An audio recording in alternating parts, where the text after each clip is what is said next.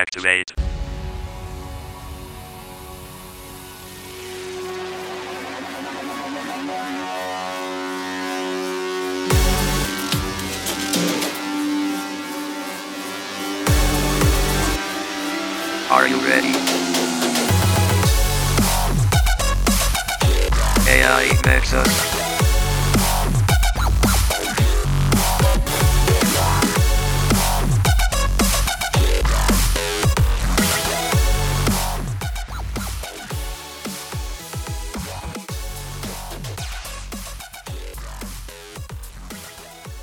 Continued from the previous episode. You know, OpenAI recently launched this residency program, which is paying almost a quarter of a million dollars as annual salary. You know? Wow. Yeah. Sam Altman, yeah, the, the CEO, right? He called this program an excellent way for people who are curious, passionate, and skilled to sharpen their focus on AI and machine learning. And to help OpenAI, of course, invent the future, he said. And uh, this residency program is ideal for researchers specializing in fields outside of deep learning, you know, fields like mathematics, physics, or neuroscience. You know, um, also talented engineers as well who seek to transition into full-time research-based positions in the field of AI will definitely find this uh, this residency program invaluable. And um, my understanding is that during the six months program, residents um, will be expected to leverage their existing experience to work on real world AI problems with OpenAI research teams, you know, while receiving, of course, full salary for their contribution. And yes, uh, the program I got to understand is located at the headquarters of OpenAI, so so that's San Francisco, California. Uh, but but guess what? OpenAI is committed, or so they say, to providing sponsorship as well as immigration support, you know, tailored to the individual circumstances of each applicant. So yeah, something there for our listeners uh, to, to put on their radar. You know, um, residencies that's fully paid, Yeah. Uh, immigration relocation plans all covered. I, I'm sure um, any anybody who's been waiting to jump on this um, bandwagon, this is this would probably be a good time to do that. Yeah, it's an amazing opportunity. Uh, You know, OpenAI has been in the news quite often the past couple of weeks. Um, kind of speaking about OpenAI, I kind of wanted to backpedal for a second and really kind of talk about, you know, the AI hardware hustle, so to speak, real quick for our listeners. Uh, Newton. What's that? The AI hardware. hustle. So yeah, so I know that we've been talking a lot about um, AI from a you know software perspective here, uh, if you will. But what I wanted to kind of touch about is you know these AI pioneers are increasingly scrambling to produce their own AI chips as the increased demand caused by the rise of generative AI impacts the availability and the cost of GPUs. Now, NVIDIA has a near monopoly on all the GPU market with about 80% of the market share, which enables them to avoid cost and supply shortages and hold massive leverage over other market players for now. Now, this is where OpenAI comes in. You know, their CEO Sam Altman is reportedly prioritizing diversifying suppliers and possibly even acquiring a chip farm. So that's very interesting. Oh. Very that's yeah, that's a very big play in my book. And you know, Microsoft is actually planning to launch its own data center server AI chip to reduce reliance on Nvidia. You know, Google, Meta, and Amazon have also taken steps toward proprietary AI chips to mitigate this dependency and to also tailor hardware to their specific needs. So, you know, this comes as the EU is examining alleged anti-competitive practices and Nvidia's key role in AI chips. yeah, and it's price and it's also it's also price policy too. I mean, the shortage of chips and its impact on prices. So you know, Newton, this all means this trend of companies seeking to build their own supply chains and foster technological self sufficiency is likely to continue. And it's also great news for rival chip makers like Intel and AMD, and for startups like Cerebras, Graphcore, Groq, Lightmatter, and many more. So it's also creating new models such as that of Lambda Labs, which competes with AWS by renting out NVIDIA chip servers. You know, so to me, the most exciting chip technology or startup that I've seen so far, you know, is is got to be you know Lambda Labs. You know, the data center of the past, which was largely CPUs for file retrieval, is going to be in the future generative data, which is what I'm thinking, Newton. You know, and you know something else. I just kind of I just wanted to close that point out with Newton is uh, I saw that speaking of Nvidia they actually canceled their Israel AI summit over safety concerns, which I kind of uh, was expected, but just, just like, yeah, yeah, it's kind of interesting to see kind of how some of these things are having to be canceled due to safety concerns, you know? Yeah, alas, it's quite a lot I could say regarding these hustlers, but um, I'm thinking we, we, are probably going to need an episode dedicated specifically for this. We could call that, you know, Battle of the AI Hustlers, Elias. AI hardware hustlers. Oh yeah, I've seen recently in the news, and I just don't want to digress at this point, but quite a lot of uh, the big names they, they're kind of bent on building their own, you know, hardware infrastructure from the ground up as well. Amazon as well is on that track. I think it's only a matter of time when people would stop looking up to um, Nvidia and uh, and there's also a lot of money flowing into this, billions of dollars being invested. So um, I'm I'm not surprised. But also on another topic regarding the environment, Elias, I don't know if you've heard, but um, word on the street is that AI is getting better at um, hurricane forecasting. Hmm. You know, yeah, you know the recent uh, hurricane which struck land, reaching Nova Scotia in mid-September um, Hurricane Lee, I think it was called, that hurricane was accurately predicted by artificial intelligence, and this this never happened uh, previously, wow. at least not not in this manner, you know. So, in the grand scheme of things, this is a win for AI and the world. You know, I had told you that maybe AI would come around and um, and become the environmentalist we all needed, but didn't know we did. You know, uh, and regarding this hurricane, uh, how exactly does this work? So you you know, conventional AI weather models are all made up of equations which describe the complex dynamics of the Earth's atmosphere.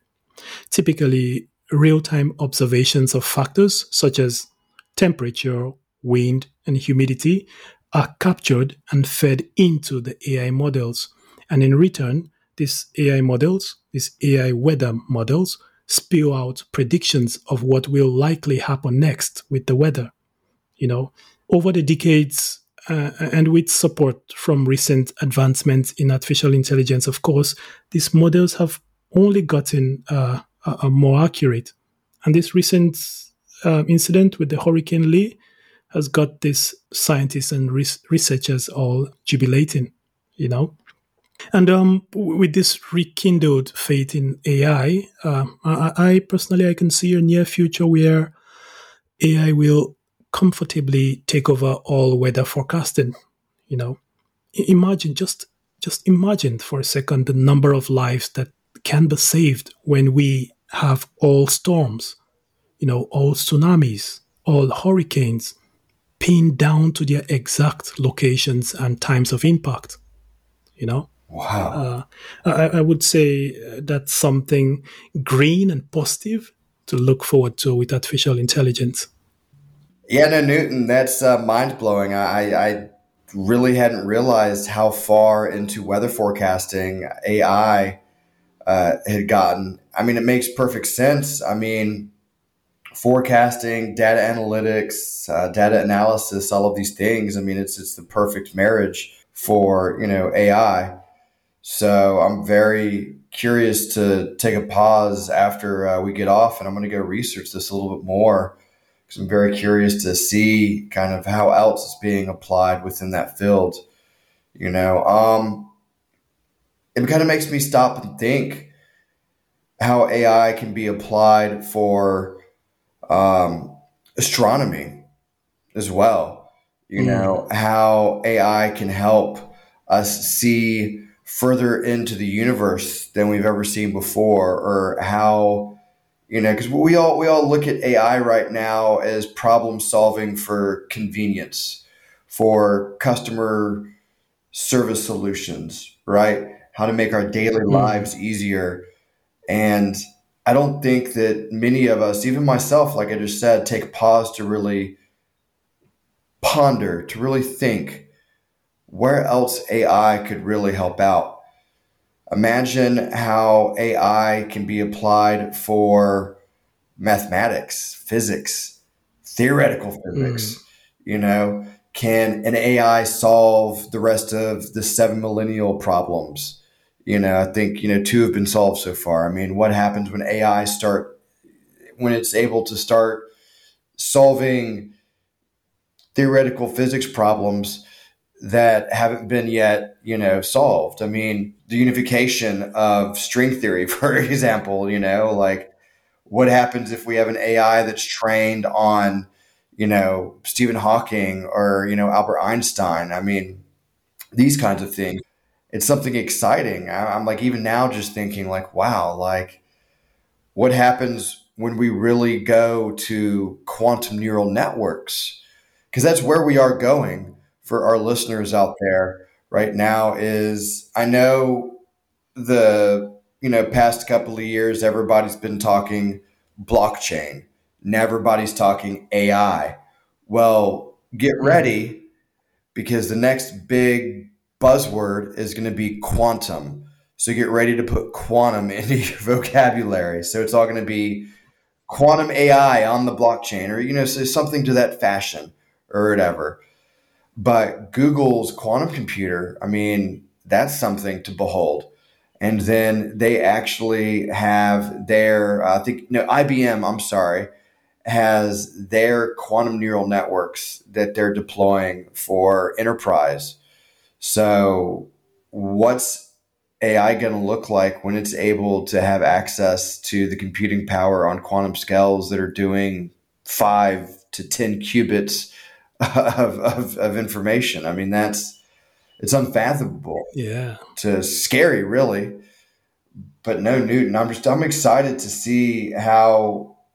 I think once we get over this hump of me, me, me, me, me, how can AI help me and make my life easier? We're going to start realizing that it's a more holistic approach that can be taken now. It can be more of a macro lens that can be looked through of how we can solve real world global problems, like you're just saying, you know, global warming, climate change, those kinds of Mm. things, you know, pollution. How can we be more efficient with recycling? You know, so not to get way too off topic, but something that just kind of always gets brought back to my mind. I don't know how it is across the pond for you, but here in the 80s in the US, there's this big, uh, maybe the 70s going into the 80s, but there's a big push for recycling and recycling campaigns. And really today, recycling is just a big farce, especially in the United States for the for our listeners, meaning that when you have your your your garbage bins and your recycling bins and you're thinking that you're separating your plastics and your papers and this kind of things, well people don't realize that there are different kinds of plastics. There are different kinds of papers that have they're non-recyclable materials, really. And what people don't Mm. realize is they can't sort most of that stuff. So if any of it is mixed in, it just gets put into a landfill, right? And there's just not the resources to to sort most of this, meaning money and labor. So what happens when we introduce AI into the hmm. automation of recycling? What happens when we start having AI to make our energy clean and give us some of these solutions? So what's the global landscape going to look like in five, ten years? You know, I was even just um, I was just reading not too long ago how Amazon, for example, is right now even toying with, um, you know, not just Amazon, but also NVIDIA and Foxconn AI factories, you know, um, enhancing, you know, autonomous vehicles and other AI tech within their own factory, Mm. for example, you know. So, I mean, it's, it's very interesting stuff, Newton, when you really take a pause and think about it, of how not just for ourselves, but how from a holistic standpoint and view, how AI is really going to help things out. Yeah, no, I completely agree. And you brought up some very interesting points there. Uh, to that point on recycling, Elias, same thing over here as well. You know, I, I call it the recycling craze. Here in the UK, they're, they're quite strict with that. You know, just three weeks ago, couldn't get the bin to be picked up by, you know, the van that comes around once a week. Re- reason being, they said, you know, there were some items in the green bin that, that weren't um, recyclable, you know. And regarding the green bin itself, I had sorted the content at least three different times, you know, putting the plastics in the visible at the very top. Uh, they still wouldn't pick it up. And you also raised the point about um, quantum computers, right? Oh, yeah. And um, not to digress too much, but we had always feared to some extent that the internet will be destroyed. Remember, quantum yeah, computer yeah. was coming in as the biggest threat to data encryption technologies, right? To some extent, it's expected to be the Armageddon of, of, of the secure internet as we know it, right? Everything is threatened. VPN tunnels, all of that good stuff. What we failed to understand was we already have the chatbots doing that. The chatbots have destroyed the internet already. You know, we we have eh, this is internet 2.0. It's no longer the internet we had before. 80% of the content right now is being generated by artificial intelligence, which, in all fairness, has more episodes of hallucinations than not. Yeah. You know, Yeah, no, Newton, it's uh, going to be an exciting time moving forward. Like I said, with uh, quantum neural networks, it's going to be very interesting to see what happens when we unleash AIs on them. So I guess I either uh, I got to have my uh, doomsday go bag prepped and ready to go just in case you know Skynet happens. yeah, it's, it's it's wild. I'm just gonna you know just, just stay just just stay cautiously prepared. you know, that reminds me for all our avid AI enthusiasts um, listening to us right now, um, uh, if you're looking to build on your AI skills and, you know, stay ahead of the curve, there is this um this AI related event coming up this October 26th that you certainly wouldn't want to miss. You know, it is Nodes 23. So that's N O D E S 2023. Nodes 23 will be a free 24 hour online conference for AI enthusiasts, developers, data scientists, architects, and data analysts across the globe. You know, so whether you're a beginner or an expert in your field, this is the one event where you know you can go and you know network with like minds while at the same time gaining some invaluable AI knowledge.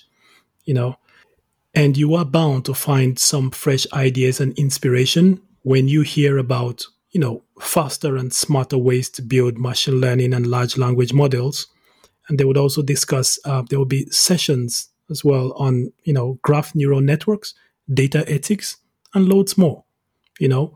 So yeah uh, be sure to i mean if this is up your alley be sure to go check it out. Um, you can simply head over to their main website which is neo4j.com so that's n-e-o-4j the letter j.com uh, and no, um, we are not being sponsored to share this message. Uh, I'm only sharing this with with our listeners because I myself I registered, and it only takes two minutes to register.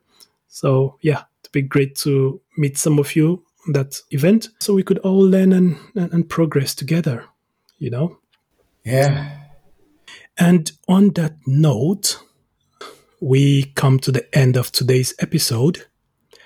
Thank you, everyone, for your continued support, and we can't wait to spend time with you once again on next week's episode. In the interim, you can, um, as usual, continue to hear from us via our social media channels. That'll be Twitter, LinkedIn, Facebook, and what have you. And with that being said, Elias, yeah, thank you, Newton. It was an amazing uh, episode this week. Uh, definitely had a lot of interesting talking points, and uh, I even learned a couple of things. So, to our listeners, thank you always for joining us and listening. If you'd like to hear us talk about any specific topics, make sure to you know reach out to us, follow us on our social. But until next time, get some rest. We'll see you next week and Newton. Talk to you next week, buddy. Yeah. Cheers. AI Nexus.